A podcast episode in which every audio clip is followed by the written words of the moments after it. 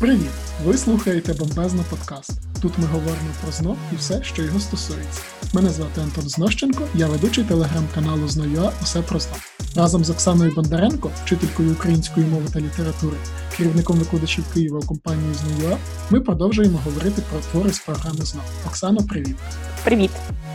Е, який твір ти підготувала нам на сьогодні?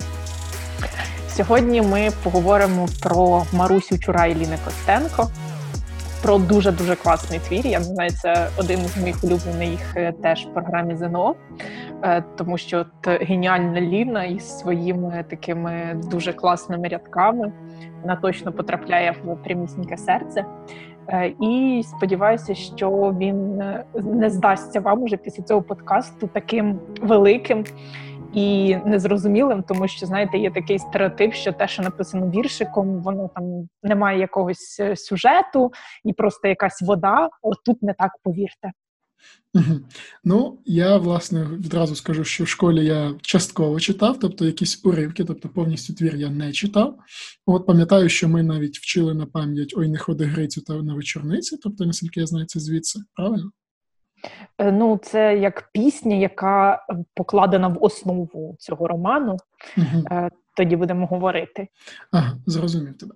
От я пропоную наш е, за стандартом розділити подкаст на такі дві е, частини логічні. Тобто, перше, де ми поговоримо про теорію, там де жанр, рід літератури, тема, композиція і власне відомості про авторку.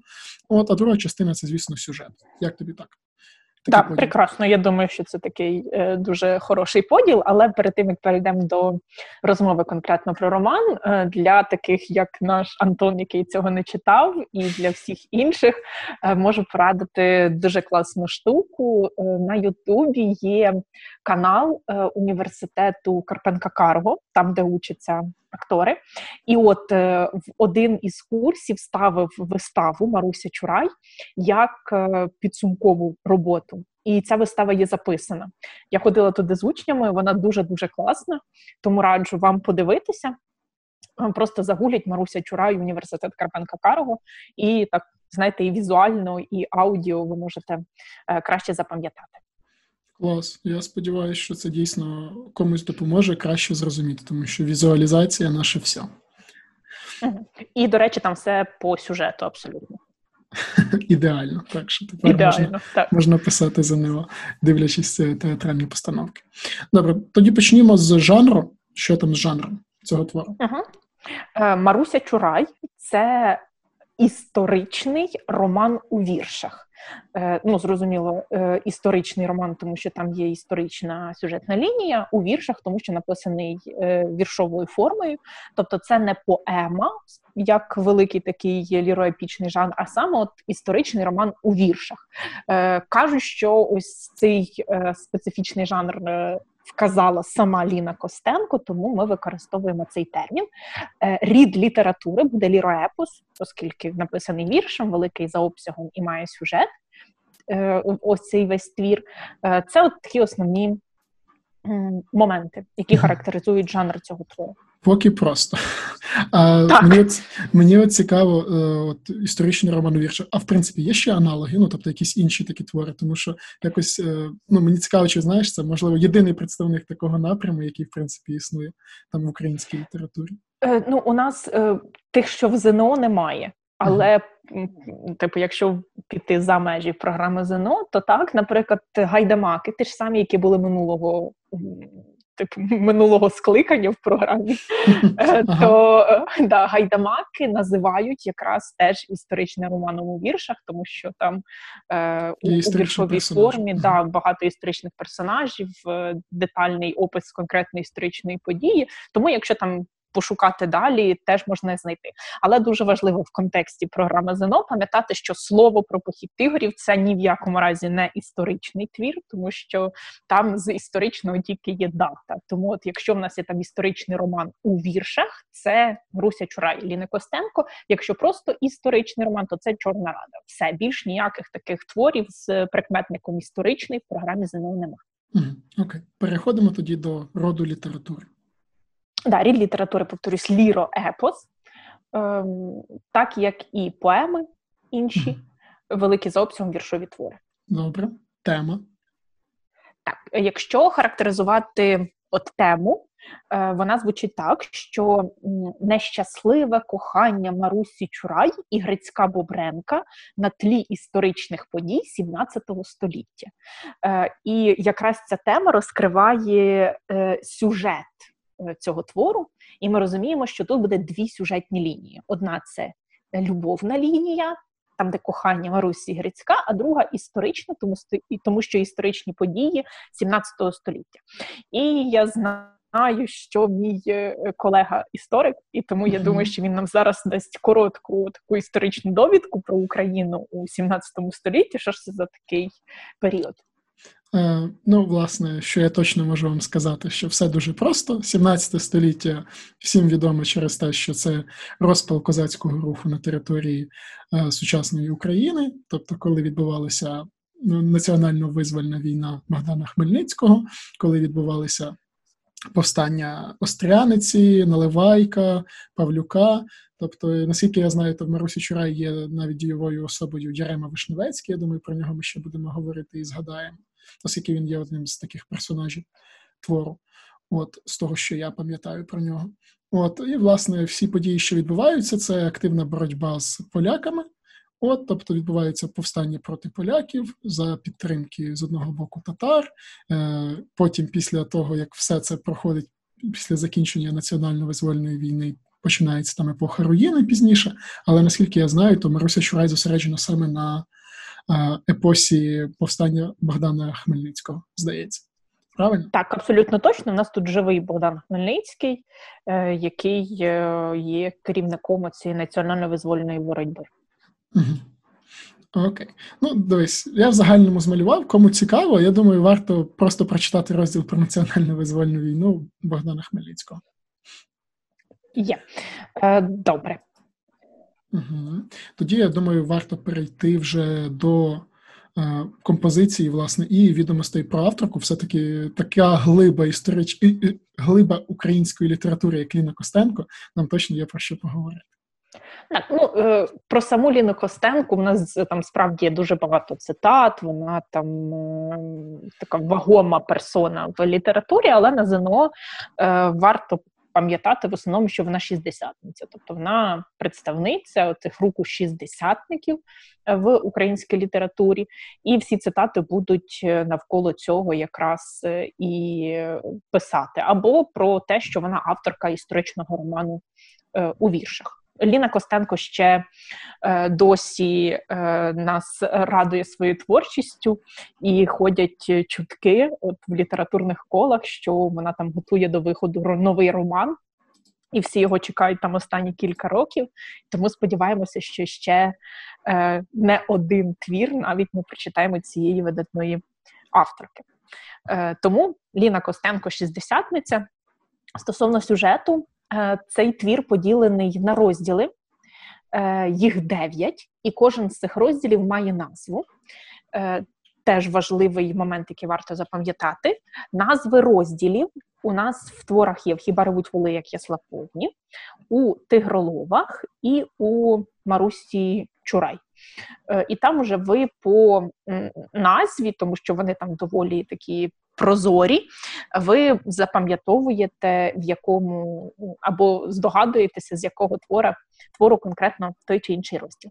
Е, дві сюжетні лінії, про які е, ми вже говорили. Не можна сказати, що якась тут основна, якась побіжна, е, тому що в кожному розділі на місце виходить якась там на перше місце виходить одна із цих. Е, сюжетних ліній і одна із цих важливих тем. Е, і особливість е, роману Маруся Чурай в тому, що це твір, який починається з кульмінації. Так, Кульмінація це момент найвищого напруження, такий переломний момент, що його називають. Зазвичай у нас е, кульмінація йде після розвитку дій. А от Маруся Чурай, е, Ліна Костенко в цьому творі так нагнітає е, відразу такий читачів да, для того, щоб ми були зацікавлені, і тому вона кульмінацію ставить на початок. Кульмінація цього твору це суд над Марусею, з якого і починається. Це дуже круто, коли авторка робить ось такий фактично нелінійний достатньо сюжет. От тому, що є там одні події, інші, а починати відразу з найцікавішого для того, щоб знаєте, а прочитай надалі, що ж там було, чому ж так відбулося. Це дуже класно, як на мене, спосіб саме допомогти читачу, власне, почати читати, тобто зацікавити його. І в українській літературі він зустрічається не настільки часто, і враховуючи те, що цей твір був написаний ще в роки радянського існування радянського союзу, це взагалі дуже круто. Угу. І, до речі, за цей твір е, Ліна Костенко отримала премію імені Тараса Шевченка. Оскільки да, от, ну, він е, такий дуже глибокий, і для того, щоб підготувати такий роман, зрозуміло, письменниця не просто так сіла з голови написала. Це треба було дослідити багато наукової історичної літератури. А відразу хочу тут окреслити джерело цього твору. І про це Ліна Костенко теж каже на початку. Е, вона починає цей твір із того, що е, Полтава 1658 року згоріла дощенту. Повністю все. І оцей попіл, який літав над спаленим містом, тому що під час цієї національно-визвольної війни да, Полтаву знищили. Е, в цьому попелі е, фактично е, знищені були всі документи. І тому про Марусю Чурай у нас не існує ніяких підтверджень, і тому джерелом цього твору стали легенди про цю дівчину. Угу. Зрозуміло. Окей, будемо мати це на увазі. От, і десь, я думаю, ми, в принципі, закінчили фактично з теорією, правильно? Так, так. І можемо переходити вже конкретно до самого роману. І тут я е, пропоную окремо там не виділяти е, героїв і не розказувати да, спочатку про кожного героя, а робити це е, в ході розповіді, в ході там спог... ну, типу, переказу самого твору, е, тому що от в цьому і полягає так е, цікавість Марусі Чурай, тому що тут кожен герой розкривається, типу чим далі читаючи, і зараз просто, якщо ми все обговоримо, то Буде можливо, так цікаво. Та, не так цікаво, ці знаєте, типу спойлери. Ага, окей. Добре, перш ніж Оксана почне розповідати, я просто скажу, що у нас е, в Зною.ua запустився курс Суперспринт з шести предметів, тобто це українська мова та література, математика, англійська мова, історія України, географія та біологія. От, власне, в цьому курсі 33 години підготовки, 11 занять по 3 години, де ви зможете прочитати фактично. Е, ви не прочитаєте, ви пройдете усі теми підготовки до ЗНО і, власне, зможете покращити свій бал. От заняття ведуть викладачів, які самі набрали на ЗНО більше 195 балів, мають великий досвід підготовки до ЗНО і дуже класно володіють своїм предметом. Всі заняття відбуваються онлайн, тобто ризикувати здоров'ям не треба. Усі посилання будуть у описі до подкасту. Добре, ми повертаємося до сюжету. Власне, і ми починаємо, думаю, з першого розділу, оскільки я зрозумів, там декілька розділів. Правильно? Так, дев'ять розділів всього. Починаємо з першого розділу. Е, він називається Якби знайшлась неопалима книга. Це якраз про те, що ми щойно згадували. Е, і починається з опису, що Полтава згоріла дощенту, і що там е, далі Ліна Костенко пише, що якби у тому пожарищі знайшлась неопалима книга, то в ній би ми прочитали, що року Божого такого-то такого. І місяця такого-то числа Чурай Марусю привели до суду.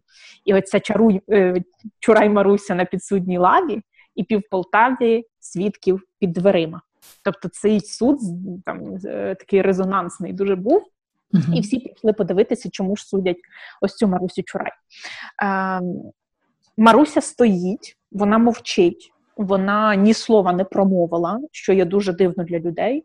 Е, І в людей, е, звісно, з'явилися думки, що вона нічого не говорить, оскільки вона винна, бо якби вона нічого не робила, то вона б себе захищала. І Марусю Чурай судять за те, що вона отруїла свого коханого Грицька Бобренка. Е, один за одним приходять свідки. Проти Марусі Чурай світ, ну, виступає матір Грицька Бобренка. Е, її називають творі просто Бобренчиха. І ось ця Бобренчиха вона поставила проти Марусі 17 свідків.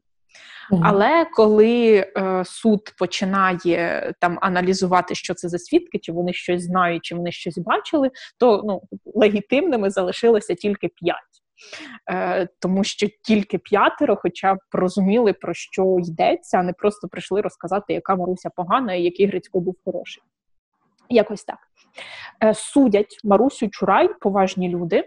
Е, керівник суду, не знаю, чи можна так назвати, але да, типу голова на тому суді це Мартин Пушкар. Е, це теж е, реально історична особа. Так, це полковник Полтавський, і про нього важлива цитата в творі, що про нього потім думу і складуть. Пройде сім літ, і голову ту сиву Виговському на списі подадуть. Тобто, це ключова цитата про Мартина Пушкаря. Е, він постає як такий дуже розумний поважний чоловік, так який е, може дати е, раду і у військовій справі, і от в такому навіть побутовому конфлікті. Далі йому допомагає е, Семен Горбань, це Віт Полтавський, е, ну, який теж є в президії ось цього суду. Ну і купа свідків, які хочуть е, потрапити да, на цей суд, щоб подивитися Хвилинка на Марусю Чурай. Угу. Так, хвилинка слави. Е, Багато хто називає Марусю відьмою. Оскільки вона е, ну да, традиційно, так можливо, оскільки вона, е, начебто, збирає зілля і вміє там е, чаклувати, Е, і навіть е, є здогадка, що Маруся Чурай цим зварила спеціальне зілля і причарувала Грицька Бубренка, ну тому що за що ж її можна ще любити, як тільки не за приворотне зілля. Але коли свідки там починають розказувати, е, ми потроху починаємо розуміти, що ж відбулося. Один перший свідок це була там Параска Демедиха, вона розповідає, що неодноразово бачила, як Грицько е, Бобренко таємно вночі е, зустрічався із е, Марусею Чурай, і чого це вони робили вночі, оскільки ну, типу, все село говорило, що вони давно наче мають стосунки. Якби Грицько хотів якось узаконити ці стосунки, то він би вже давно це зробив. І тому ну це ще один е, ще одне свідчення, що Маруся все-таки його е, причаклувала. Далі ця ж сама Параска Демедиха бачила, як в той день, коли Грицько е, помер, е, він смутний вертався від чураїв. І тобто Маруся це була остання людина, з якою перед смертю бачився Грицько. Е, Також е, наступним свідком е, був е, Фесько, е, він там дозорець, і він бачив, що Маруся одного разу прийшла вночі туди до млина для того, щоб е, вчинити самогубство. Вона хотіла втопитися, і він розуміє, що це певно через Грицька. І тоді Марусю врятував Іван Іскра. Про нього ми ще пізніше поговоримо. І Маруся тоді каже, що брати мій наречений Іване, на ну, типу, навіщо ти мене врятував тоді? Тому що Маруся вже не хотіла жити. Але Іван Іскра її рятує, витягуючи з води. Але суд на це не зважає, тому що це не є прямі докази які не допомагають е, засудити Марусю, ні стверджують, що вона не винна. Ну, поки що відомо, що Маруся да, це остання людина, з якою бачився Грицько. Далі приходять інші свідки. Е, Приходять е, уже свідки, які хочуть допомогти Марусі Чурай, і за Марусю Чурай. Е, да, І за Марусю Чурай е, свідчить спочатку матір матір Марусі, да, в неї теж там не сказано, як її звати, просто да, Чураїха, типово для тоді. Для України, да, так називали там Бобренчиха, Чураїха, Терпелиха, матір Наталка Полтавки. Похідне так, від мать... патроніма. Да, похідне від е, батька. І м, матір каже, що, дуже гарні слова, вона каже, що чужа душа, то кажуть, темний ліс. А я кажу не кожна. Ой, не кожна. Чужа душа то тихе море сліз. Плювати в неї гріх тяжкий не можна. Вона каже, що е, Маруся кохала Грицька, і Грицько кохав Марусю, і те, що між ними сталося, це не є таке типу, достояння всієї Полтави. Е, Це не сімейні мелодрами, на які треба було там збиратися і влаштовувати таке помпезне шоу. Е, і намагається переконати суд, що не винна ні в чому її дитина. Але знову ж таки таких ніяких доказів у неї не було.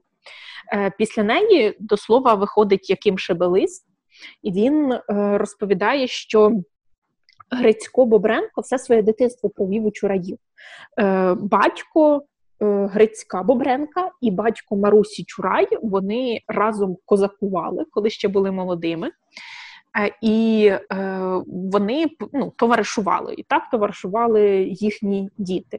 Але чим старше ставав Грицько, тим складніша ситуація була в їхній сім'ї, тому що Бобренчасів було все мало і мало. Вона ставала з кожним роком все зліша і зліша, е, кричала на всіх. Вона там, як Кайдашиха, була в селі, постійно ходила, сварилася з сусідами, типу, то за курку, то за теля, то за межу, то знову їй щось не так, і все їй мало-мало мало, і ну, типу Бобренко вже сам там не витримував. Він змушений був піти з козацтва, е, кинути цю свою справу для того, щоб догодити якось дружині, але все одно нічого. Не допомагало, матір постійно була зла, постійно були сварки в сім'ї, і тому малий Грицько все своє дитинство провів у чураїв, тому що там була злагода, там було тихо, була ця сімейна ідилія. І коли Маруся з Грицько підросли, вони закохалися один в одному, і тому так зародилися їхні стосунки. І оце яким Шебелист каже, що Маруся то любила Грицька дуже щиро. Але проблема була в Грицькові, тому що він народився під такою зіркою, що щось в душі двоїлося йому. Він від того кидав з берега й до того, любив достаток і любив пісні. Це як, скажімо, вірувати Богу і продавати душу сатані. Е, І тут бачимо вже ми перше таке проявлення двоякості натури Грицька.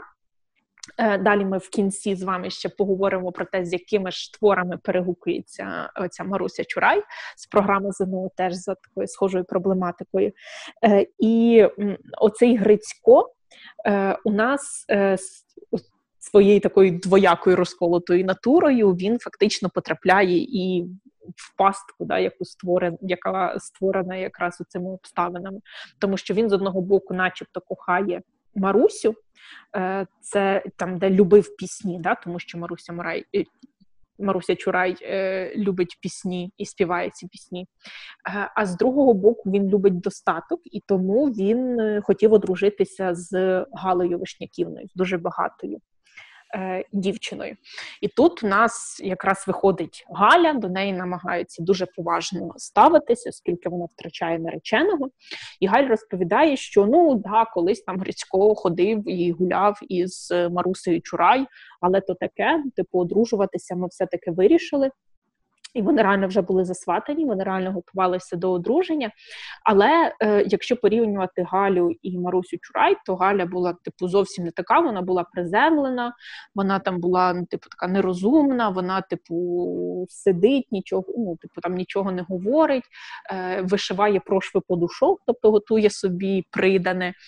Е, В неї там були типу такі вузенькі косички, тоненькі зубки. Там сказано, що вона як чисто ховрашок, ще як мовчить, то ще нічого, а як починає співати, то типу взагалі ховаєшся, Розуміло. тому що вона да, не щира, ну така взагалі типу ніяка. Дівчина цілеспрямовано хотіла заміж.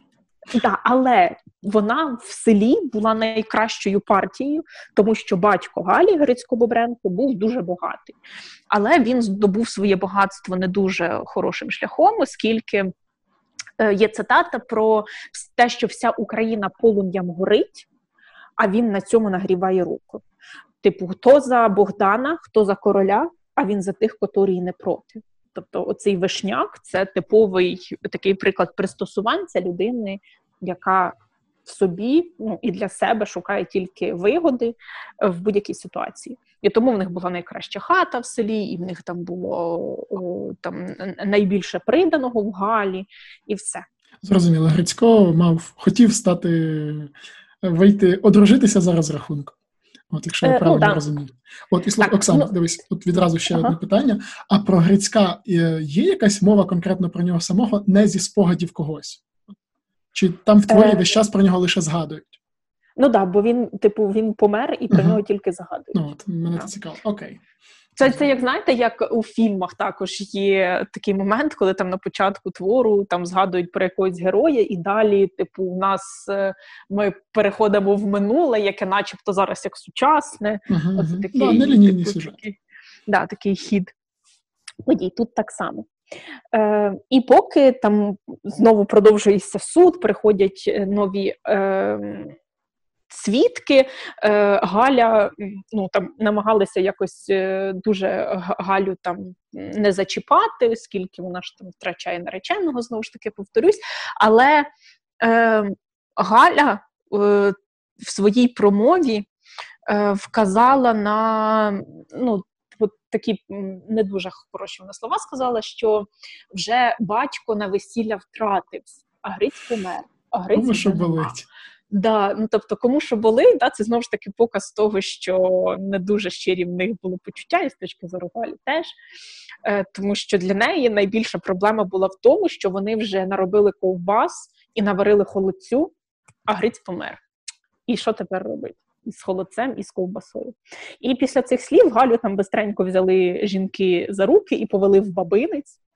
Е, ну, Типу, це така умовна назва, там де та сиділи жінки і обговорювали це все. Mm-hmm. І, типу, для того, щоб ну, від гріха подалі, як то кажуть, і типу сказали, що ви що, типу, в неї ж вона втратила нареченого куди-куди. Є. Далі, е, поки ці події всі відбуваються, до суду прибуває посланець із Січі е, і приносить лист якраз Мартину Пушкарю.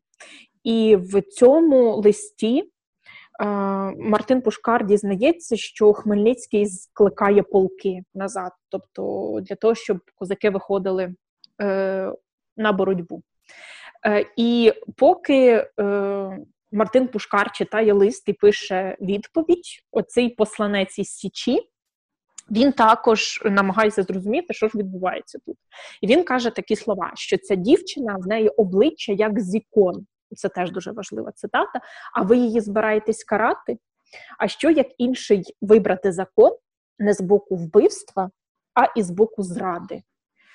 Бо ну і там він далі каже, що ну, типу, зрозуміло, що вона його любила, а він обрав іншу е, дівчину. І що ж це виходить? Зрадити в житті державу злочин, а людину можна?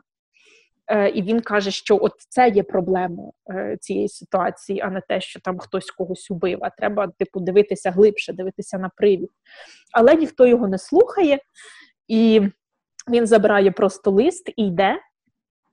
Далі, коли суд уже намагається дійти до того, що ну, все ж вирішено, типу Маруся вбила, все вона убивниця. Тут прибігає Лисько Черкес, це козак. Е, такий молодий, дуже з гарячою такою кров'ю, е, і він е, біжить до суду, намагаючись донести суду, що ну, типу, ви розумієте, що щось тут не так, що Маруся ж вона не така, вона не могла вбити Грицька, вона його любила. Але суд не слухає цього Грицька, йому заламують руки. І він виривається, вихвачує свою шаблю і біжить до столу, за яким сидять судді, його там намагається відтягнути назад, і виходить так, що він оцю своєю шаблею б'є по столу, за яким сидить суд. І на диво Лиська Черкеса, і він про це каже, що цією шаблею він рубав е, різні там залізні е, захисти у ворогів. Він обладунки. там да, обладунки, він е, розбивав дерево е, на шляху, він там вбив не одного ворога цією шаблею. А тут ось ця його металева, дуже міцна шабля ламається об е, дерев'яний стіл тому що вона там насправді поламалася. Е, на що йому пояснюють, що е, цей стіл переживе все, тому що це як символ е, мудрості, символ цих правильних прийнятих рішень, і тому це є такий да, величезний знак того, що е, зброєю не можна оцю судочинство побороти. І тоді Лисько каже: ну, якщо я вже нічого не можу зробити, то найбільше кого шкода в цій всій справі це навіть не Марусю Чурай, це Івана Іскру. е, тому що він справжній козак. Але в цих цих ситуаціях е, він навіть може трошки зійти з розуму, тому що він дуже любить Марусю. Там не сказано, що любив же він Марусю, не дай Боже. Тепер сидить на, на нім лиця нема. Е, І ми дізнаємося, що Іван Іскра, пам'ятаємо, це той, хто врятував одного разу Марусю від утоплення. Е, І е, Іван Іскра це син Остряниці Якова. Е, це відомий теж історичний діяч, як і Востряниця, і е, Іван Іскра полковий обозний. Е, і наскільки я розумію, е, в Торі написано, що Іван Іскра це гетьманський син, тобто це як і Востряниця, це є гетьман. Правильно? Ну він швидше кошовий отаман. Да, ну тоді це можливо там трошки гіперболізація в творі. Але м, все одно Іван Іскра, типу, теж такий буде дуже міцний козак з дуже хорошої сім'ї, справжній патріот. Е, І е, оцей Іван Іскра, син Остряниць Якова, е, він е, піднімається і теж каже слово, і він звертає увагу суду на це, що е, ця дівчина не просто так Маруся, це голос наш, це пісня, це душа. Коли в похід виходила Батава, її піснями плакала Полтава. Що нам було потрібно на війні? Шаблі, знамена і її пісні. Тобто е, він говорить про те, що е, Маруся Чурай да, це є оцей голос України, оскільки ніяких історичних тоді ще свідчень і зведень про героїчну боротьбу українського народу не було не було. І всі ці свідчення вони жили в піснях, які саме співала Маруся Чурай. Е, Він каже це останнє слово, але суд не змінює свого вироку. Е, Він каже, що Маруся все-таки винна і вона нічого не свідчить свій захист. Е, і е, незважаючи на те, що Іван Іскра каже, що людей такого рідкісного дару, хоч трохи люди треба берегти, суд каже, що Маруся Чурай винна і що е, присудили її до страти на шибениці. На цьому закінчується перший е, розділ, який називається, нагадаю, якби знайшлася неопалима книга. Знаєш, тобто я ця так... неопалима послухав ага. от, і зрозумів, що якщо всі наступні розділи такі ж по об'єму, то це дійсно дуже великий твір за обсягом. Е, Ну, Він великий, так, за обсягом. Перший розділ великий, і ну, не всі такі великі, да, як він, але. Тут важливо було розібрати ці всі деталі для того, щоб зрозуміти, що відбувається далі. Е, І ще тут момент, да, якби знайшлась неопалима книга, чому саме використано це слово неопалима? У нас є біблійний образ неопалимої купини це щось вічне, да, це кущ, який горить і не згорає, це як символ віри, і тому тут ми можемо ще таку паралель провести теж. Другий розділ Полтавський полк виходить на зорі. Тут скажу дуже швидко розділ про те, що полтавський полк виходить на зорі, тому що пам'ятаємо, що до Мартина Пушкаря е, принесли лист про те, що треба збирати військо. Це робить Мартин Пушкар. Е, Маруся Чурай сидить у тюрмі, і вона чує, що по всій Полтаві дзвони дзвонять. Це означає, що хлопці виходять е, на на війну. Полк виходить. Вона вона згадує, що кожного разу, коли полк ішов на війну, вона туди проведжала Грицька. Грицько був хорунжий. Це той козак, який несе корогви, там прапори, ну, типу, ці символи війська. Е, це було престижно, тобто він був не просто рядовий козак, а він теж мав е, звитяги на війні. І е, Марусю Чурай цікавить, е, хто ж тепер буде нести коругви замість Грицька Бобренка. Це по-перше. А по-друге, як Грицька поховали, тому що вона навіть не провела його в останній путь. І цікаво їй, чи приб'ють йому на хресті шматок червоної китайки як символ е, того, що там козак, чи його просто поховають як е, типу рядового, як звичайну людину, яка померла через побутову справу. Оцей момент. І далі е, Маруся Чурай пам'ятає, ну не тільки вона, всі знають, що полк завжди виходить на війну із піснею, з піснею, яка напис... яку написала Маруся Чурай.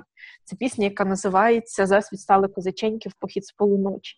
Тому що це козацька похідна пісня, да, з неї виходили козаки в похід. Е, І вона ну, теж не знає, чи будуть ці пісні співати козаки, чи не будуть пісні ці співати. І вона тільки чує, що задзвонили дзвони по усій Полтаві, і навіть е, тюремна церква теж озвалася. І е, ця тюремня церква називається Усіх скорбящих радості. І Маруся каже, да, що це церква як усіх скорбящих радості, і вона теж рада. А рада вона тому, що вона скоро помре, але і що вона потрапить на небо. Але вона е, хоче піти не туди, де Грицько, а туди, де батько, де Чурай. Про батька ми далі ще дізнаємося. Закінчується цей розділ тим, що е, один із вершників е, типу, пригає на коника і дуже швидко зникає за горизонтом. І це був Іван Іскра. І йому сьогодні тяжче, ніж ніколи. Тому що е, він посланець від Полтави до гетьмана Богдана Хмельницького. І він е, дуже швидко має обігнати ось цей полк, який виходить на зорі. Наступний третій, ну і на цьому закінчується другий розділ, такий mm-hmm. короткий. Наступний розділ третій це розділ, який називається Сповідь. Це є центральний розділ, найголовніший розділ. Ем, це розділ, в якому ми дізнаємося, що ж насправді сталося з Марусею Чурай. Тобто, сповідь це є центральний розділ е, цього роману. Маруся Чурай знаходиться в темниці. І смертникам дають три дні. І Маруся каже, навіщо вже ж тим смертникам три дні? Але, ну, типу, такий закон тому що до неї має прийти священник для того, щоб сповідати. Вона має типу час для того, щоб обдумати. Можливо, вона там захоче змінити показання свої. Е, але Маруся Чурай ці три дні перед стратою вона не спить, і до неї постійно приходять спогади. Е, вона е, згадує е, свого Грицька, вона згадує своє дитинство, вона згадує типу свою прекрасну сім'ю. Е, і починається, поринає вона в спогади, і є цитата там, що душа летить в дитинство як вирій, бо їй на світі тепло тільки там. І вона переходить в своє дитинство, згадує про Грицька, і вони все своє дитинство провели разом. Да? Нагадаю, ще через цю е, таку атмосферу в сім'ї. Дитинство Грицька про, пройшло у сім'ї Чураїв. Вони разом гралися, вони разом працювали, вони разом допомагали батькам, коли вони ще гарно спілкувалися. Вони разом бігали до діда Галерника. Це такий дідок, який живе за межами Полтави, і він розповідав історію про там про війну, про те, як він на галері служив, тому що да, він тому і дід Галерник. І тоді в дитинстві здавалося, що ну типу життя це прекрасно, да? життя це свято. Е, Далі вона згадує ці всі е, традиції, як вони на Івана Купала ходили, ну і так далі. Тому подібне. Да? Ці ми такі поетичні роздуми ми пропустимо. І далі е, ситуація, яка стала таким першим горем, це страшна загибель батька. Батько Марусі Чурай це Гордій Чурай. Про нього цитата він гордий був. Гордієм він і звався. Е, І е, там е, хтось там здався, і хто здався, той тільки вижив, а батько наш він здатися не міг, вона каже. Він лицар був, дарма що по столи, стояв на смерть, ніколи не здавався, йому скрутили руки і здали. І ну, типу, батько продовжує воювати і його просто ну, та, скрутили руки йому і здали, і його стратили, і голови цих страчених повиставляли на палях у всіх полкових містах. І людей навмисно зганяли дивитися на ці страти. І коли вона пам'ятає, і Маруся з дитинства пам'ятає, що коли це побачила мати, вона там дуже почала кричати, вона впала, не знала, типу, що робити. Е, І оце для Марусі був такий перший спогад тяжкий. І от і ще один такий тяжкий спогад, коли Маруся Чурай почула пісню, яку співає Кобзар про долю її батька. І він його там називає Орлик Чурай.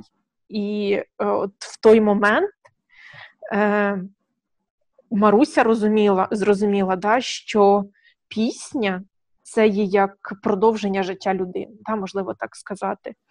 Е, І е, тоді оця пісня Кобзаря вперше так торкнула її струну, ну і і вона, можна сказати, зрозуміла от, е, також е, це своє покликання.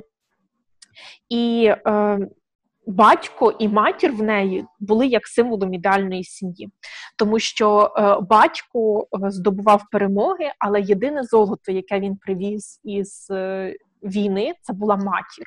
Батько так говорив дуже гарно, що да, єдине золото це матір. І Маруся Чурай е, мріяла, що в неї колись ну, колись, коли вона виросте, буде і така любов, тому що вони батьки були небагаті, в них не було цього на такого бажання до наживи. Вони намагалися жити в злагоді і так вирощ, ну, ростити свою. Марусю, і вона каже, що я навіжена, я дитя любові, мені без неї білий світ гливкий. Але далі вона каже, що е, зараз, порівнюючи батька і Грицька, вона спочатку думала, що Грицько теж козак, що він як батько.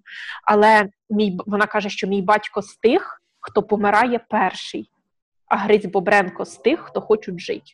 Тобто, все-таки е, вони були неоднакові да, у цих своїх моральних устоях. Е, І далі Маруся каже теж ну, типу, важливу статус цього твору, що моя любов чолом сягала неба, а Гриць ходив ногами по землі. Тобто, все ж таки про цю його двояку натуру, що він е, був набагато приземленіший, ніж ця Маруся із своїм коханням. Е, Бобренчисі не подобалася така невістка, як Маруся Чурай. Е, Ну, Тому що зрозуміло, що всі в селі знали, що там Бобренко Грицької з Марусею типу зустрічаються. Е, Хоча е, Маруся вже була доросла, на неї вже в селі казали дівка перестарок, її вже навіть не брали дівчата на весілля сидіти серед дружок, тому що Маруся чекала Грицька з війни. І він приходив з бою і казав: ну от нас знову викликають, куди не зараз одружитися я не можу, тому що нема грошей. Е, тоді він прийшов, якась поразка була, яка дуже тяжко душу пекла, теж не можна було одружуватися. І от кожного разу, коли Грицько йшов похід, він обіцяв щось ось наступного разу я прийду і ми обов'язково одружимося. А Маруся чекала, тому що вона його любила. Бо Бренчиха ні в якому разі вона неодноразово казала про це Грицьку, що вона не хотіла бачити Марусю е, собі за невістку, тому що е, вона бідна із бідної сім'ї. Це по-перше. А по-друге, е, вона занадто розумна для дівчини. Е, через те, що складає пісні. І матір ну і прямо про це каже Грицькові. Там є така класна цитата, що нормальні синові та дочки співають про гірочки і що натіпала конопель, а про цю всю військову справу, про ну, типу, ці всі такі, знаєте, високі думки, що на те е, в дівчат ну, типу, нема лабети. Тобто, щось не так в цій Марусі Чурай. І що вона, ну і е, Бобренчиха вважає, що вона відьма, тому що вона приворожила її сина. І е, після смерті Бобренка, батька, е, він е, тяжко працюючи, одного разу заснув уночі і потрапив у воду разом із кіньми і так помер. Е, Після смерті батька Бобренчиха стала ще зліша, бо ми пам'ятаємо, що в неї так був не дуже так характер. І вона постійно пиляла Грицька, що от вони погано живуть. Хоча Грицько казав: ну, типу, в смислі ми погано живемо. У нас є город, у нас є ставок, у нас ну, типу, у нас все є. Навіть гроші там десь були сховані. На що Бобренчиха йому сказала, що якщо ти одружишся з Марусею Чурай, то я спадок весь віддам на церкву, тобі нічого не залишу. І навіть якщо типу мої, ну типу, ваші діти будуть приходити до мене і просити хліба, то я їм навіть хліба не подам. Поставила такий ультиматум. І найкраща невістка, на думку Марусі Чурай, це є Галя Вишняківна. На думку Марусі Чурай? Ой, ні, на думку замість Марусі Чурай, да, на думку Бобренчихи. Угу. Є Галя Вишняківна.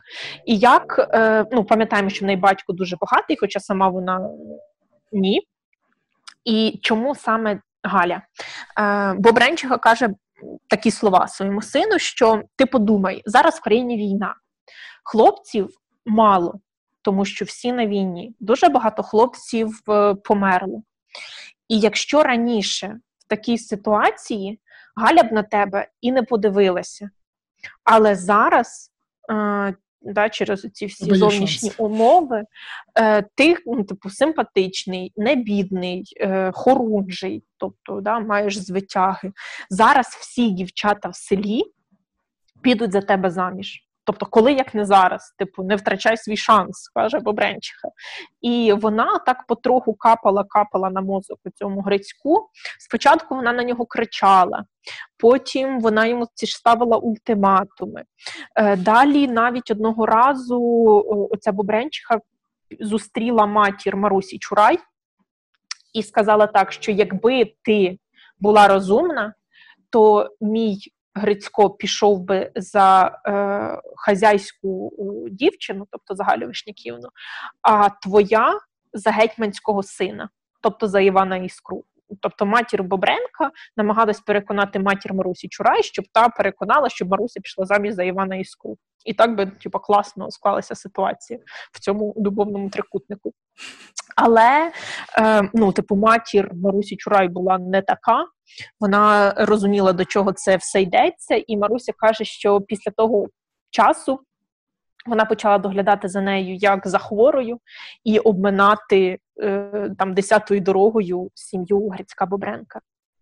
І ось так е, одного разу Грицько під впливом матері, як він далі пояснював, що матір з кожним днем ставала все лагідніша, лагідніша, почала збирати собі хустки на смерть, і отак, типу, вона його е, на свою сторону якось переманила. Грицько взяв свідків і пішов посватав Галя Вишняківну.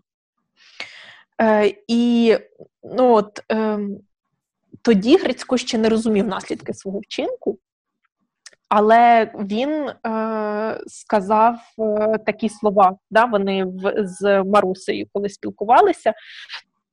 Він сказав: тобі давно і вірити, і кохати, а що мені? Які такі куші? Нелегко кажуть жити на дві хати, а ще нелегше жити на дві душі. Тобто він пояснює цей вчинок тим, що от, е, ну, він сумнівався, е, і він е, обирає тому Галю Вишняківну тому що з нею там можливо буде в нього краще життя, як він думав. Але ну, не так склалося, як гадалося, тому що Галя через деякий час ну, Грицько зрозумів, що не любить Галю, але йти було нікуди, е, тому що вже почали готуватися до весілля усі. Е, Галя глуха до пісні, а одного разу Грицько почув, як е, Галя співає пісню, біля нього, але це була пісня, яку написала Маруся. І ось цей ну, такий момент, який його дуже вразив, і він приходить до Марусі вночі для того, щоб просити вибачення. Галя, коли бачила Марусю, то вона дуже погано з нею одного разу повелася. Маруся йшла до церкви, Е, і обігнала Галю із дівчатами. Е, і почула Маруся Чурай, як їй у спину сміється Галя Вишняківна. І це був такий е, дуже неприємний момент для Марусі Чурай. І після того Маруся зрозуміла, що вона не може жити за цих обставин. І вона вирішила покінчити життя. Тож вона ходила, топилася, але її врятував Іван Іскра. А потім вона а, згадала, що вона ж може зварити зілля, тому що в неї була баба, е, яка знала оці всі лікарські рослини. І вона пішла, зібрала зілля, одного разу заварила, але воно не подіяло. І от Маруся е, вона е, закрилася в собі, вона там почала тужити. Матір ж за нею доглядала як за хворою, і дівчата вирішили там якось її розвіяти і е, повели на вечорниці. І на тих вечорницях вона бачить, що туди ж прийшов Грицько і Галя, і вони почали танцювати. І це був дуже страшний танець тому що танцюючи, Грицько, наче б щось нищив оцими своїми чобітьми, своїми цими каблуками. І е, серед людей, які от були в тій хаті, хтось навіть сказав: Та не дай Боже так танцювати на виворі душі. Тобто, зрозуміло, да, що е, не було щирості в тому танці. І після тих вечорниць Грицько вночі приходить до Марусі Чурай, просить вибачення і каже, що він, е, ну, типу, е, зробив помилку і що він хоче одружитися з Марусею. Там була матір Марусі Чурай, він сказав: тут дві матері, твоя і Божа. Е, давай зробимо перепросини, давай одружимося, я тільки тебе люблю. На що Маруся каже, що це все життя стоятиме між нами, а з чого Грицю пісню я складу. І далі Грицько починає виправдовуватися. Я мучуся, він каже: я сам собі шуліка. Е, було в ну, типу, що в мені живе два чоловіка, наче от, про цю свою двоякість. І він якось так е, перекривив ось цю всю історію і цю всю ситуацію, е, що навіть виставивши Марусю винною. І, ем, ну, типу, Маруся все одно стояла на своєму. Вона сказала, що я не можу з тобою далі жити, тому що типу ця ситуація постійно типу стоятиме між нами. Е, І далі там ще є, е, ну це трішки раніше, але я забула сказати, то тут скажу такий дуже класний ліричний відступ і роздум Марусі Чурай, що можливо не таку жінку, як вона, треба козакові, е, а таку, що ну, типу, як Галя Вишняківна, що типу таку товстеньку і маленьку, як перестигла грушка. Що як чоловік прийшов додому, то вона до всіх виразок приклалася, що в нього розуму на двох, а в неї на двох глупоти що може для когось в світі, і типу, ти там е, ніякий, але коли прийдеш додому, то для неї він цар, Бог, що вона, типу, нічого не буде робити, що вона там прийме, приголубить, розсолу тобі внесе. І далі Маруся каже Грицьку, що е, мене Грицько треба любити. А там просто женитись і все. Знаєш, мені і це типу... нагадало про Зоську з роману міст.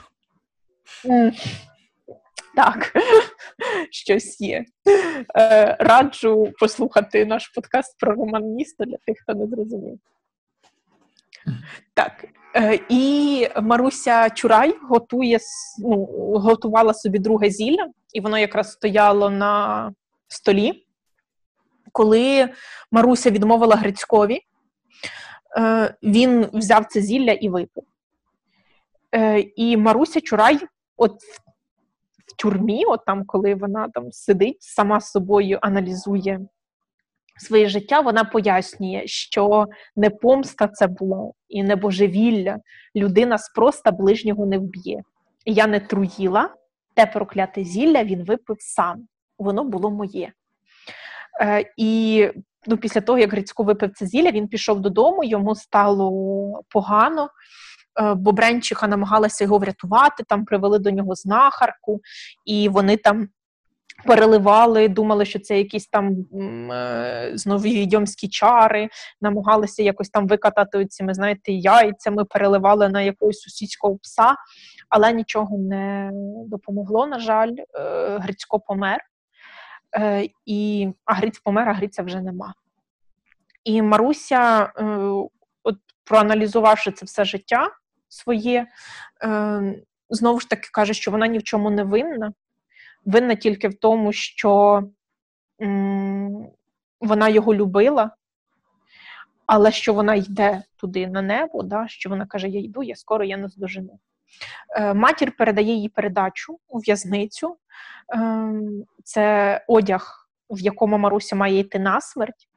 Це найкращий одяг, який був приготовлений на весілля. І навіть отримує Маруся в спадок бабусине намисто, яке начебто чарівне, оскільки, пам'ятаємо, баба була її відьма, тому що воно робилося гаряче, коли людині було холодно, і навпаки, робилося холодним, коли людині було жарко. Е, І е, коли оце Маруся одягається, вона дуже гарна така була. І вона каже: А як же смерть? Це такий праздник, який буває раз на все, на все життя да, і до нього теж треба готуватися. До Марусі приходить е, священник для того, щоб її сповідати. Е, Але Маруся каже, що про цю історію вона священнику розповідати не буде, ну, тому що нащо? Бог і так все бачить. Перед Богом е, вона має відкриту душу. Священник попросив згадати гріхи, е, то вона згадала тільки, що які сусідці сіль не віддала, і все. Він там почитав молитви, і Маруся готова до страти. І розуміємо, що наступний розділ має бути страта, але ні, нас знову ж таки е, намагається Ліна Костенко тримати в напрузі, і наступний розділ називається Гінець до гетьмана. Е, Цим гінцем до гетьмана є Іван Іскра. Він е, скаче на коні і каже, що неси мене коні, хоч би хоч не пізно, шляхи перекриті, і варта не спить. Якщо я впаду, неврятована пісня в там неврятована пісня, типу, зашипить. Якось так. Тобто він дуже спішить. Для того, щоб рятувати Марусю Чурай. Е, Поки він спішить, він бачить, що Україна палає. Да? Вся Україна полум'ям горить просто, тому що е, відбувається військова війна. Да. Він спішить до е, Білої церкви, тому що там саме Богдан Хмельницький. Е, і він каже, що туди йдуть дуже багато людей. Там усі до Богдана і усі від Богдана. Тобто йде такі ці посланці, тому що Богдан збирає військо на війну. Е, Іскра заходить в оцей шатер Богдана Хмельницького, е, і там опис його, що гетьман підняв безсонням обпалені очі.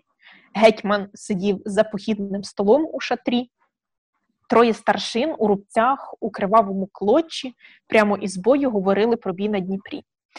Е, І Іван Іскра спочатку вагається, що ну тут же ж може йдеться зараз про долю країни, а я про долю однієї людини, про чиєсь там однесеньке життя. Але е, ну, сам Богдан Хмельницький покликав Івана, запитав, е, що там, як там полтавський полк. Іван сповістив, що полк у дорозі, що все добре, що Мартин Пушкар зібрав козаків.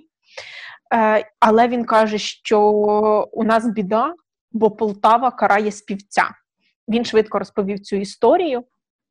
І е, Богдан Хмельницький Е, каже, що він знає Гордія Чурая, і він згадує тільки про нього як про достойного козака, який е, загинув ну, за свободу за Україну.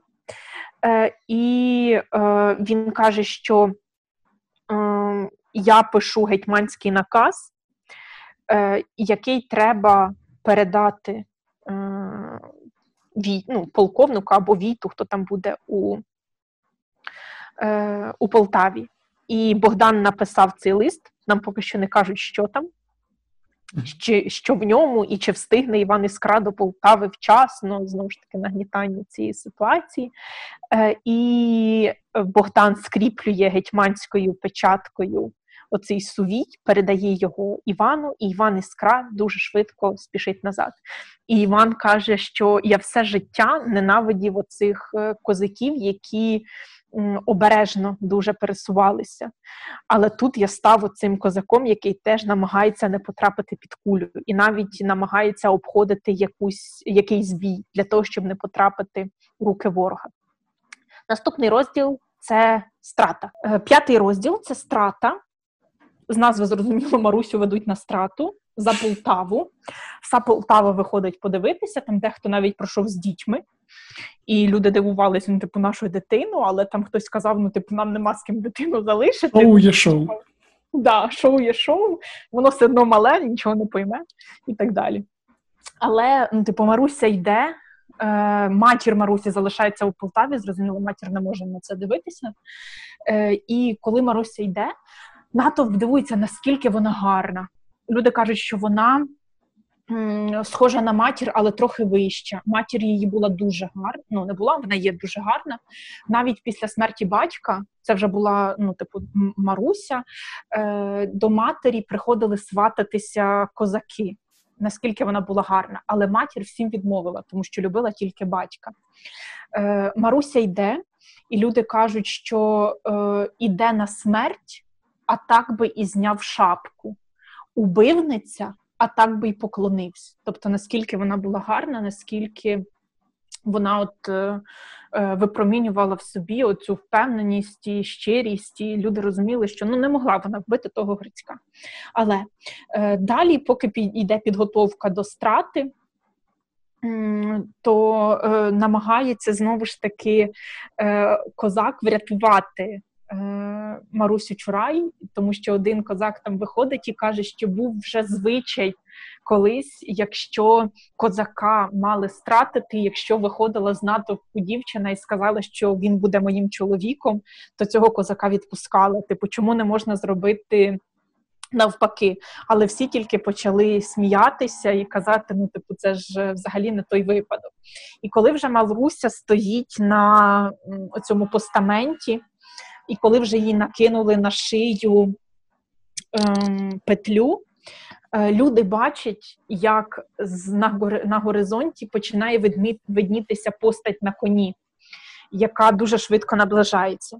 І в цей момент, слава Богу, там е, і там ну, всі кажуть, почекайте, що ж, хто це ж, що відбувається. Ми розуміємо, що це Іван Іскра, він встиг. Е, І він передає гетьманський універсал.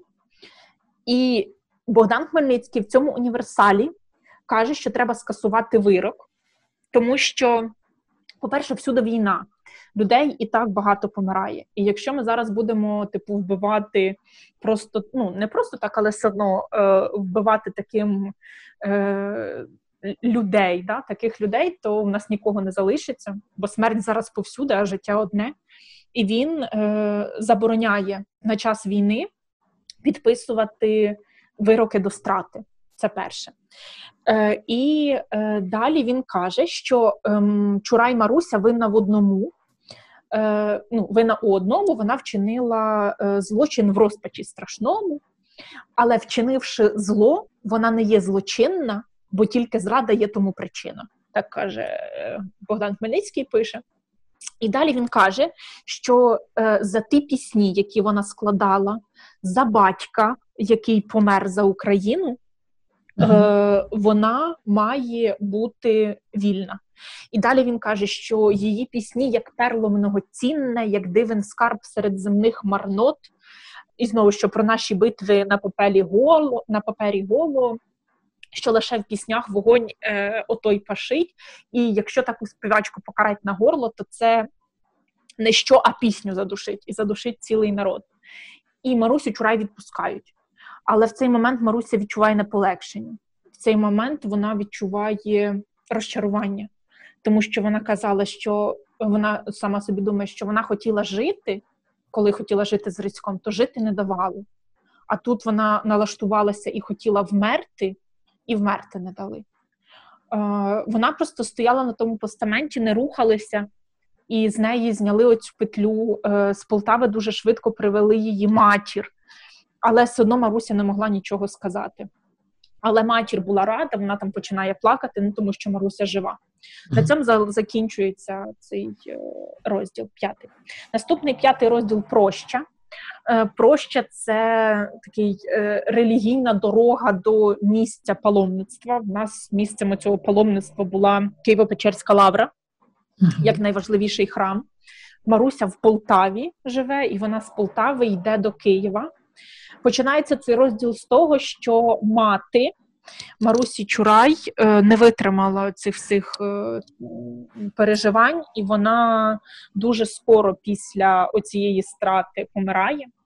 Е, Маруся залишилася сама, до неї тільки приходить в гості Іван Іскра, але зараз Іван на війні. Тому... Знаєш, от, до речі, от скажу про іскру, ага. тому що е, якщо подивитися, то це класичне, що є бедбой, яким був Грицько. От, І є Іван Іскра, який вічно в френдзоні. От, І це так. прям настільки е, реалістичне до сьогодення, що здається, ті люди, які там вигадують сценарії до серіалів, тобто все залишилося. Вони саме. надихаються українською літературою. Ага, так. Да, да, да, є, Але от е, він приходить до да, Іван Іскра, ну, типу, образ от такого реально хорошого хлопця, е, відданого там справжнього, який для своєї коханої готовий на все. Ну але бачите, на жаль, за законами жанру таких не вибирають. Не. Хоча ну, Іван Іскра то любов, насправді. да. е, Є, повертаємося до Марусі Чурай. Приходить до неї тільки Іван Іскра, але ну, поки він там на війні, Маруся Чурай е, вирішує йти е, на прощу в Київ.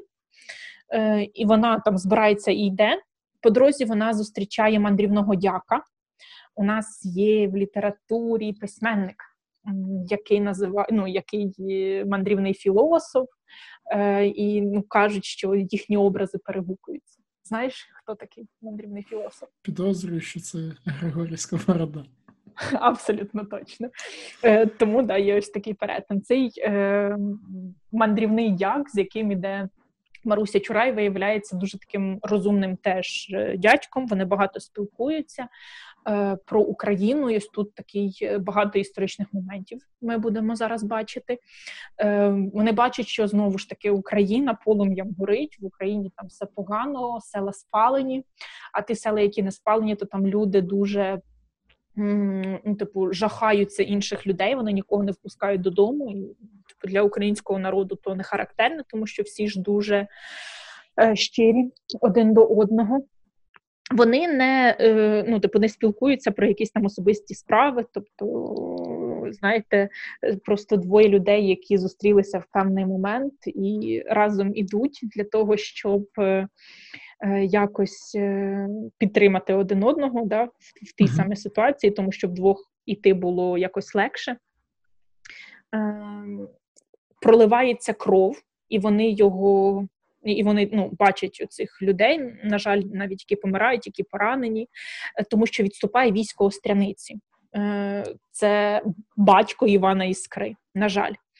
Е, там е, є ще якісь е, інші починаються повстання, і надходять на Лубни, доходять до Лубен. І це столиця Ярема Вишневецького. Він створює абсолютно негативний персонаж.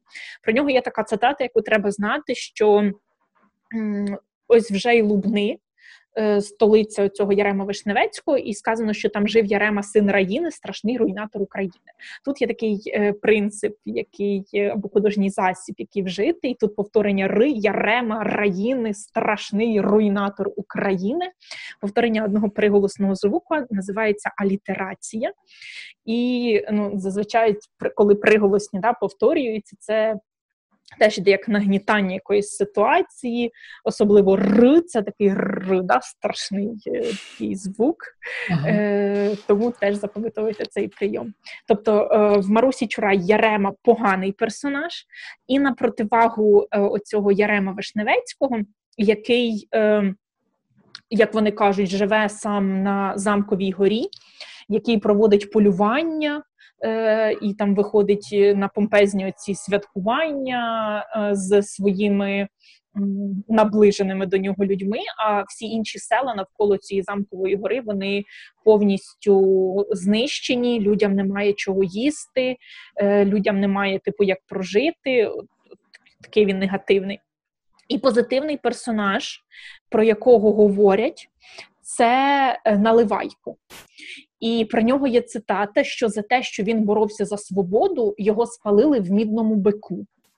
Тобто, от е, Ярема син Раїни, страшний руйнатор, страшний руйнатор України, і Наливайко, якого спалили в мідному бику за те, що він боровся е, за свободу. І е, і ще що ну, от український народ, і взагалі українська історія, то історія трагічна. І ось нарешті вони доходять до Києва, і в нас взагалі опис Києва це завжди ці золоті бані, е, хрести. Але на той час, коли вони приходять, вони цього всього не бачать. Того, що Київ на той час це руїна, оскільки е, проходило кілька воєн і не встигли Київ відбудувати. Але все одно ну, Київ залишається як е, цей осередок е, такої культури, релігії, тому всі всі туди йдуть. Усе. Е, Фактично, Маруся із дяком дійшли до Києва. Е, Далі вони, ну, типу, розійшлися. Маруся пішла собі е, у лавру, поставила свічки і і повернулася додому. Усе. Е, Там ну, Теж дуже багато е, діалогів між Марусею і між цим мандрівним дяком. Е, і про Україну, і про особисте, але я думаю, що їх тут можна пропустити. Є. Ем, Так, ну а дивіться ще на згадку, коли як там не дуже е, любив прощатися, можна так сказати, хотів прощатися з Марусею Чурай, тому е, він просто їй залишив хустку там, де вони ночували, і пішов собі. Пішов по-англійськи. Да, пішов по-англійськи. І далі повертається Маруся Чурай до Полтави. Наступний сьомий розділ це розділ, який називається Дідова балка. Е, приходить зима в Полтаву, і е, тут сказано, що в Білій церкві складено угоду. Тут, може, ти підкажеш, яку угоду? Білоцерківську, напевно.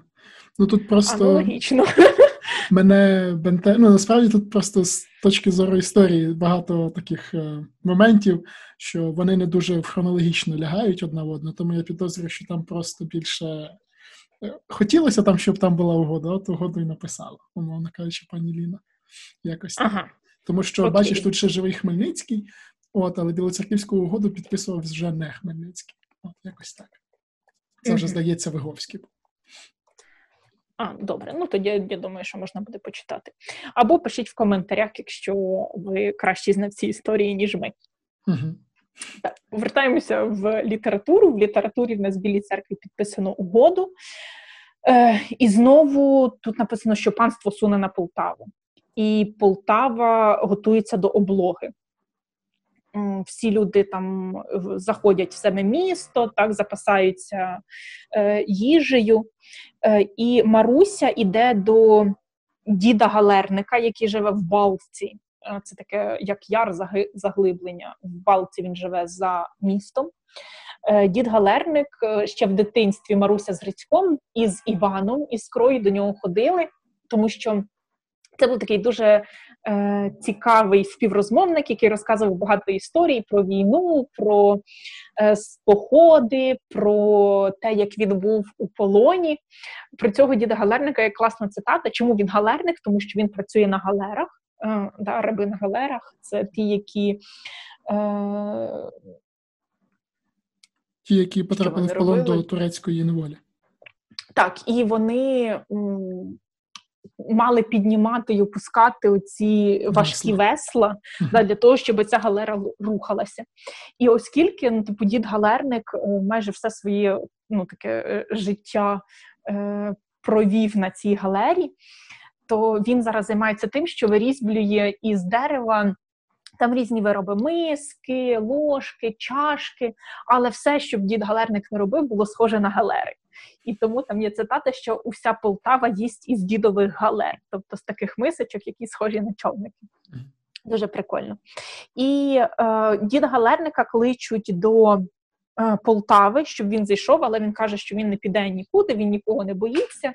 Помирать так помирать, е, краще помирати вдома, і що він уже був і бачив е, смерть в притул, тому типу він залишається. До нього приходить Іван Іскра, для того, щоб поговорити з цим дідом Галерником, поговорити про Марусю. Е, І ну, типу, він каже, що е, цьому Іван дізна, зізнається дідові Галернику, що він відчуває, що це його як споріднена душа. Він каже, що ми з нею рівні, ми одного кореня, мабуть, один лелека нас е, приніс, батьки у нас безстрашні, невпокорені, і матері посивілі від сліз, і що вони з нею діти одної печалі, що він себе читає у її очах. Тобто він е, зізнається діду галернику, що е, ну, от він її любить, і він хоче, щоб вони були разом, але Маруся йому відмовляє.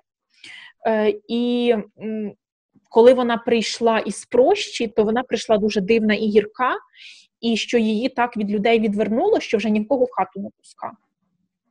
Е, але дід Галерник ну, типу, каже, що е, в коханні нема поради. Тут має кожен якось е, із тієї людини, яку кохає, вирішувати ситуацію. Але вже дід каже, що е, істина в житті така, що найперше це притомність духа, тоді вихід знайдеться з нещастя. Це ну, ми розуміємо, що Івану Іскру не дуже допомогло і він повертається в Полтаву. Але дід Галерник з Полтави не ну, до Полтави не йде, він залишається в цій балці. Наступний восьмий розділ називається Облога Полтави. Це розділ Оксана, про облогу тут Полтави. я просто переб'ю uh по білоцерківському договору. Я просто таки глянув, я помилився. Тобто, це було підписано таки Хмельницьким в 1651 році. Цей договір був не дуже вигідний для е, коза для козаків, але він давав перепочинок між війною з поляками. Так що ось якось так в контексті. Тобто е, відбувається згущування фарб, тому що починається очікування нової війни з поляками. От. Угу. Окей, дякую дуже за історичну довідку. Е, Наступний розділ облога Полтави, розділ про облогу Полтави. І поки Полтава в облозі, е, то Маруся Чурай сидить вдома, е, і до неї приходить Іван Іскра. Він пропонує одружитися, але Маруся Чурай відмовляється. І вона каже, що кого Іване ти любиш, мене чи свою пам'ять. Е, І вона каже, що я була красива, правда, схожа на свою матір. Я була смілива, правда, схожа на свого батька. Я була співоча, правда, я була схожа на свій народ.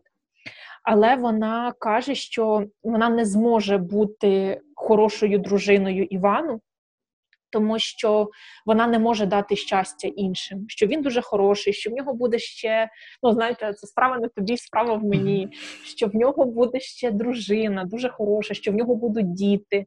Вона не ну, типу, не може за нього піти, тому що. Ну, насправді вона його не любить. На що Іван каже, що моєї любові вистачить на двох, але все одно Маруся не погоджується на це все, тому що вона хвора на сухоти. Це туберкульоз на той час це невіліковна хвороба, так, і е, вона вже ну, готується померти. Е, Для себе вона вже все вирішила, і тому вона так е, чітко відмовляє Івану.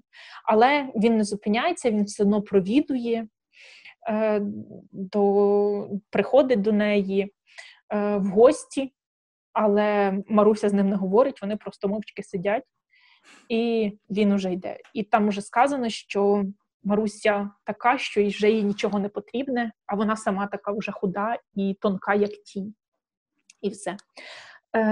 Полтава пережила облогу, облогу знімають, і Полтава починає жити е, своїм життям, і що не може не радувати, над дідовою балкою знов куриться димок. Це значить, що дід галерник живий, і що значить він розвів вогонь, і значить, і жива Полтава. І останній розділ називається Весна і смерть і світло Воскресіння. Це як епілог до цього твору. Через деякий час, ну точно ми не знаємо, там після зими прийшла весна. Е, на цю весну всі дуже чекали. І е, згадується тут річка Ворскла, яка в Полтаві, яка в нас також є і в Наталці Полтавці uh Котляревського. І а, угоду скасовано, оцю білу церківську, як ми розуміємо. Uh-huh, да, було. Україна знову в вогні, тобто нічого не міняється. В нас просто лейтмотив цього твору: вся Україна полум'ям горить, Україна в вогні і так далі. Козаки знову вирушають в похід. І е, знову Іван Іскра приходить до Марусі е, для того, щоб попрощатися, тому що йому знову треба йти до бою. Вони знову посиділи мовчки.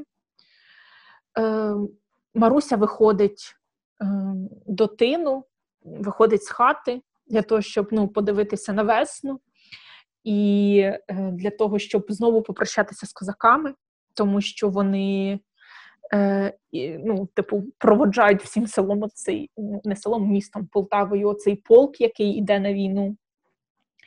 І далі вона чує, як кує Зозуля, і вона каже, що скажи Зозуля, скільки мені жити.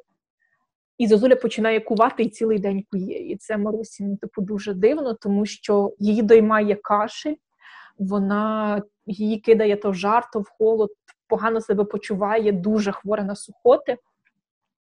Е, Іван прощається і йде. І е, коли виходить полк, Маруся йде до дороги, щоб його провести. І вона кричить вслід Іванові: Прощай, Іване, найвірніший друже, шляхетна іскра вічного вогню, його так вона називає. Е, Богдан підняв знову цих козаків за свободу. Е, іде військо і співає пісні Марусі Чурай. Пам'ятаємо е, про те, що от коли попередній раз військо виходило в похід, то її пісні не співали, а тут знову люди співають її пісні. І дівчата, після того як військо пройшло, дівчата продовжують співати і знов співають її пісні. І серед інших співають пісню Ой, не ходи Грицю та й на вечорниці. Це якраз пісня Марусі Чурай, яка е, лягла в основу оцих всіх легенд про Марусю Чурай, всіх творів про Марусю Чурай, тому що в нас в літературі не один твір про Марусю Чурай. Е, Є ще світ е, твір в неділю рано зіля Копала, це uh теж про неї і так далі. І ще так от дівчата співають пісню Ой, не ходи Грицю. І закінчується твір словами Марусі Чурай: дівчаточка, дівчаточка, дівчата, цю ж не співайте я іще жива. І все. Ну, типу, дуже дуже такий гарний фінал. Ми, ну, типу, знову ж таки, не знаємо, коли вона помре, да, не помре вона, що там буде Може, як не помре, то Іван теж не помре, і вони з'їдуться. І вони будуть разом, так, нарешті. Потрібно написати фанфік, я вважаю. Так, обов'язково. Ну, або Аліна Костенко там другу частину написала, от і скоро видасть. І скоро, да, о, будемо чекати. Угу. Я так. думаю, це буде бестселер. Абсолютно точно. Клас, Ось, ну дивись, сюжет шикарний. От я хотів відразу запитати, що з цього може трапитись на ЗНО. Да, тут ще я хотіла тепер, після того, як ми знаємо сюжет, е, ага. провести паралелі з е, творами. Ага, окей. У нас, да, дивіться, Маруся Чурай е, перегукується з лісовою піснею е, за проблематикою. Але треба чітко розмежувати ці твори. Давайте спочатку, чим вони схожі. У нас у Марусі Чурай Грицько любить Марусю, але під впливом матері одружує, ну, сватається до багатої Галі Вишняківни. В результаті Грицько помирає. Е, це Маруся Чурай, да, коротко. uh Далі, е, а, і є в нас ще Іван Іскра, який любить Марусю, і який її рятує. Е, далі у лісовій пісні у нас є головний герой Лукаш, який любить мавку, але під приводом, ну, під впливом матері одружується із килиною, бо вона багата і в неї є корова, і Лукаш помирає. І є ще перелесник, який рятує мавку.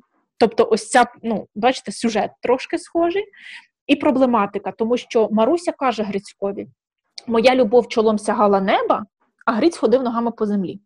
І що в Грицька оця двоякість, що він е, і любить і пісні, і любить і достаток. Так само мавка.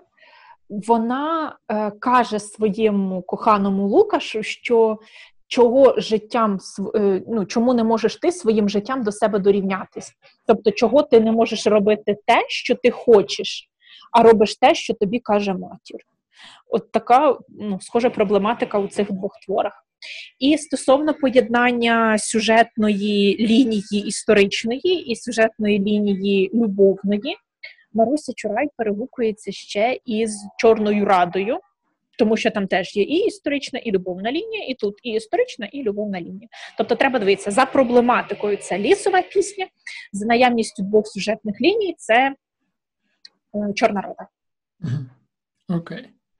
Тепер вже думаю, головне потім не помилитися на ЗНО. Так. І там завжди е, ну, от в парі дають, е, ну, було вже кілька завдань про те, що от, рівня душ це гірше, ніж майна в якому творі, то це якраз, бачите, звідси. Угу. А які ще можуть питання, ну, які траплялися, скажімо, в передні роки, які стосуються саме цього твору? Е, да, Дивіться, знову ж таки, я ось дивлюся на питання, uh-huh. які стосуються цього твору. Е, От Ліна Костенко це автор, який ну, не обов'язково буде з ЗНО. Uh-huh. Е, Зазвичай в неї є питання, але от наскільки я бачу, то тут багато питань на відповідності. Тобто е, там, де є персонаж із твору Маруся Чурай, і треба з'єднати з іншим персонажем тієї ж Марусі Чурай, але просто там є чотири логічні пари, одна з яких із саме з цього роману. Тому тут треба пам'ятати про героїв. По інші зараз е, пропоную якраз е, подумати і відповісти на питання. Окей, давай я спробую. Отже, поїхали. В основу твори Ліни Костенко Маруся Чурай покладені події.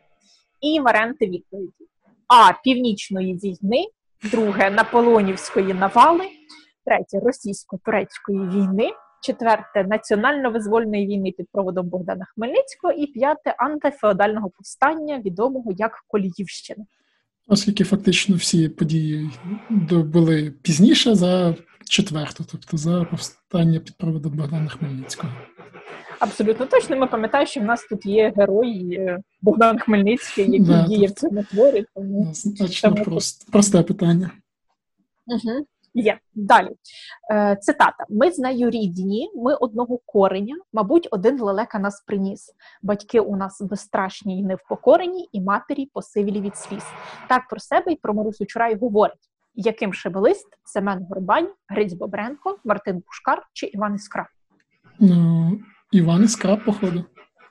Так, абсолютно точно. Це цитата, з якою він приходить до е, діда Галерника, щоб він щось порадив. Але дід Галерник каже, що в коханні порад немає. На жаль.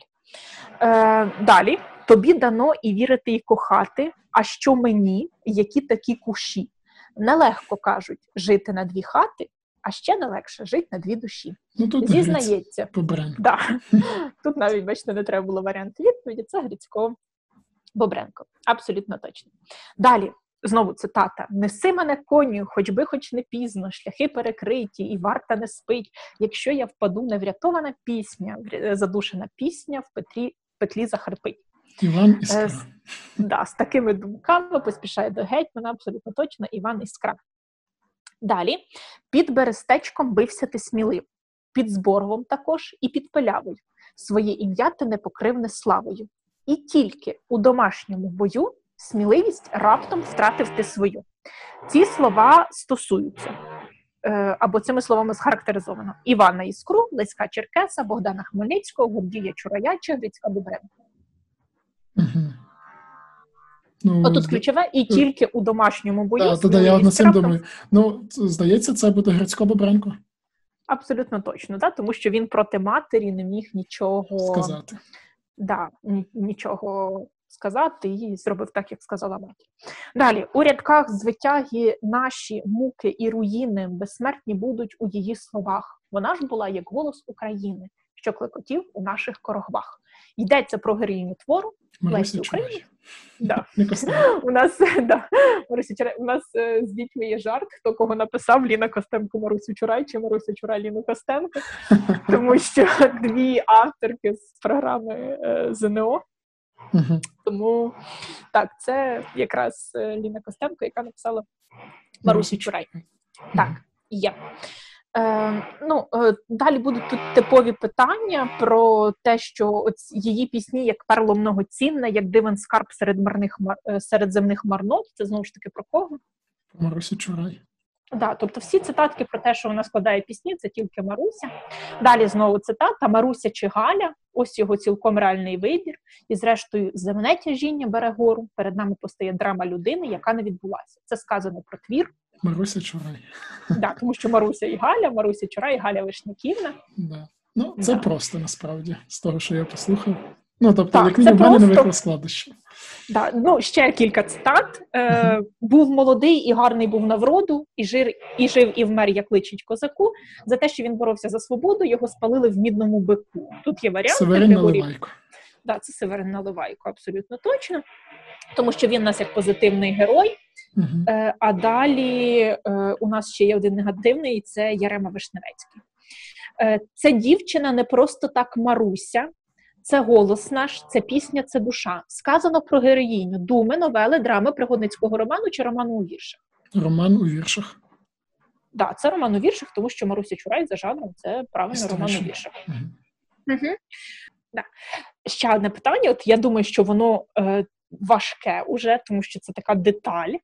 Е, персонаж роману Ліни Костенко Марусі Чурай, який готовий захищати перед суддями головну героїню з такими словами: виканці люги у чорнилі пальці, бумажне кодло, воло набивне, хватальники в походах небувальці, кого взяли подужати мене.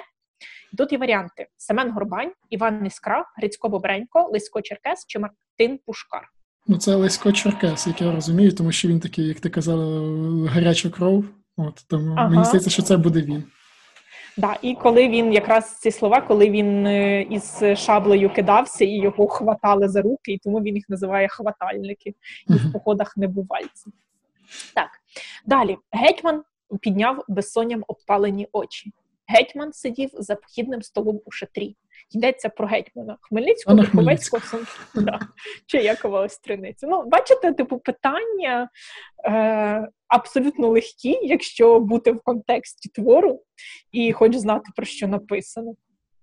Да, Я Тому... думаю, вже хто послухає подкаст, точно проблем не виникне. Відразу вибачаємося за те, що було чутно звуки ремонту, на жаль, поки нам не дозволяє ситуація в країні пов'язана з COVID-19, зустрічається записувати подкаст в офісі, тому ми це робимо через Zoom, а от і декого вдома роблять ремонти. Ну, сусіди, не ми самі. Так. От. Я думаю, вже Оксана будемо закінчувати, правильно? Так, тому що мої сусіди переходять в активну фазу ремонту, але все, що ми е, мали сказати, ми вам сказали. Тому е, чекайте на наступні подкасти і пишіть в коментарях, що б ви ще хотіли почути. Да, крім майстра корабля, про майстра корабля ми точно вже подкаст запишемо, оскільки бачили, що він для вас буде дуже То ну, він просто. дуже потрібний і було б цікаво про нього послухати. От, е, друзі, я ще раз дякую всім, що слухали нас. Нагадую, що мене звати Антон Знощенко, я ведучий телеграм-каналу «Зною все про зно. З нами була Оксана, викладачка української мови та літератури компанії «Зною От цей подкаст ви можете слухати в CastBox, Google Podcast, Apple Podcast е, та на інших платформах, де існують подкасти або де ви їх слухаєте. Так що думаю, ми ще з вами точно почуємося. Готуйтеся до ЗНО і все буде добре. Па-па.